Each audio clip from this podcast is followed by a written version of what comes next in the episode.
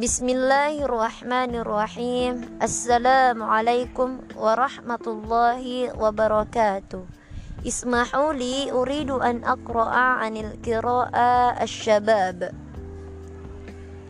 ألقى الشيخ أحمد محاضرة عامة أمام الشباب في القاعة تحت موضوع مرحلة الشباب ومن خطبته أيها الشباب أنتم الآن بلغتم مرحلة الشباب وهي مرحلة بعد الطفولة وهي مرحلة مهمة في حياتكم وفي بناء أجسامكم وعقولكم وفي تحقيق آمالكم في مستقبل tanmu ajsamukum fi hadhil marhalati numuwan kamilan.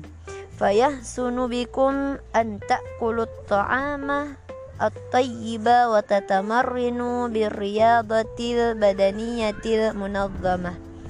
Wa kadzalika tanmu aqulukum fi hadhil marhalati numuwan sari'an. لا بد لكم أن تنظموا أعمالكم في حياتكم وتقسموا أوقاتكم بين العمل والراحة وبين الرياضة والدراسة. ولا تقضوا أوقاتكم بطول السهر وغير ذلك من الأعمال غير النافعة لمستقبل حياتكم. قال الشيخ مصطفى الغلايين في كتابه موعظة الناشئين. يا معشر الناشئين أنتم شبان اليوم ورجال الغد. إن في أيديكم أمر الأمة وفي أقدامهم حياتها. لذا يجب عليهم أن يطلبوا العلوم النافعة والأعمال الصالحة ويتخلقوا بالأخلاق الكريمة.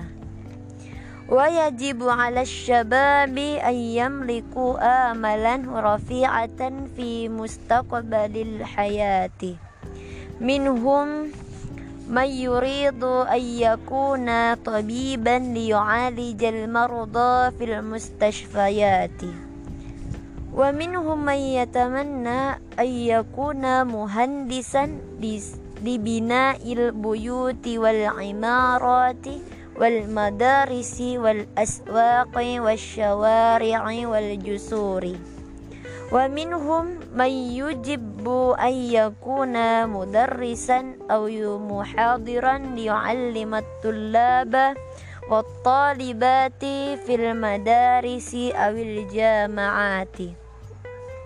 ومنهم من يتمنى أن يكون صحفيا لكتابة مشكلة المجتمع والمراهق. والآخر يفضل أن يكمل دراسته في جامعة دينية ليكون داعيا مشهورا للإسلام. ومنهم من يفضل أن يكون محاميا. ومنهم من يختار أن يكون لاعبا مشهورا في كرة القدم. من كتاب اللغة العربية للمدرسة الثانوية الإسلامية. ربما هذا فقد مني. شكرا جزيلا لكم على اهتمامكم. والسلام عليكم ورحمة الله وبركاته.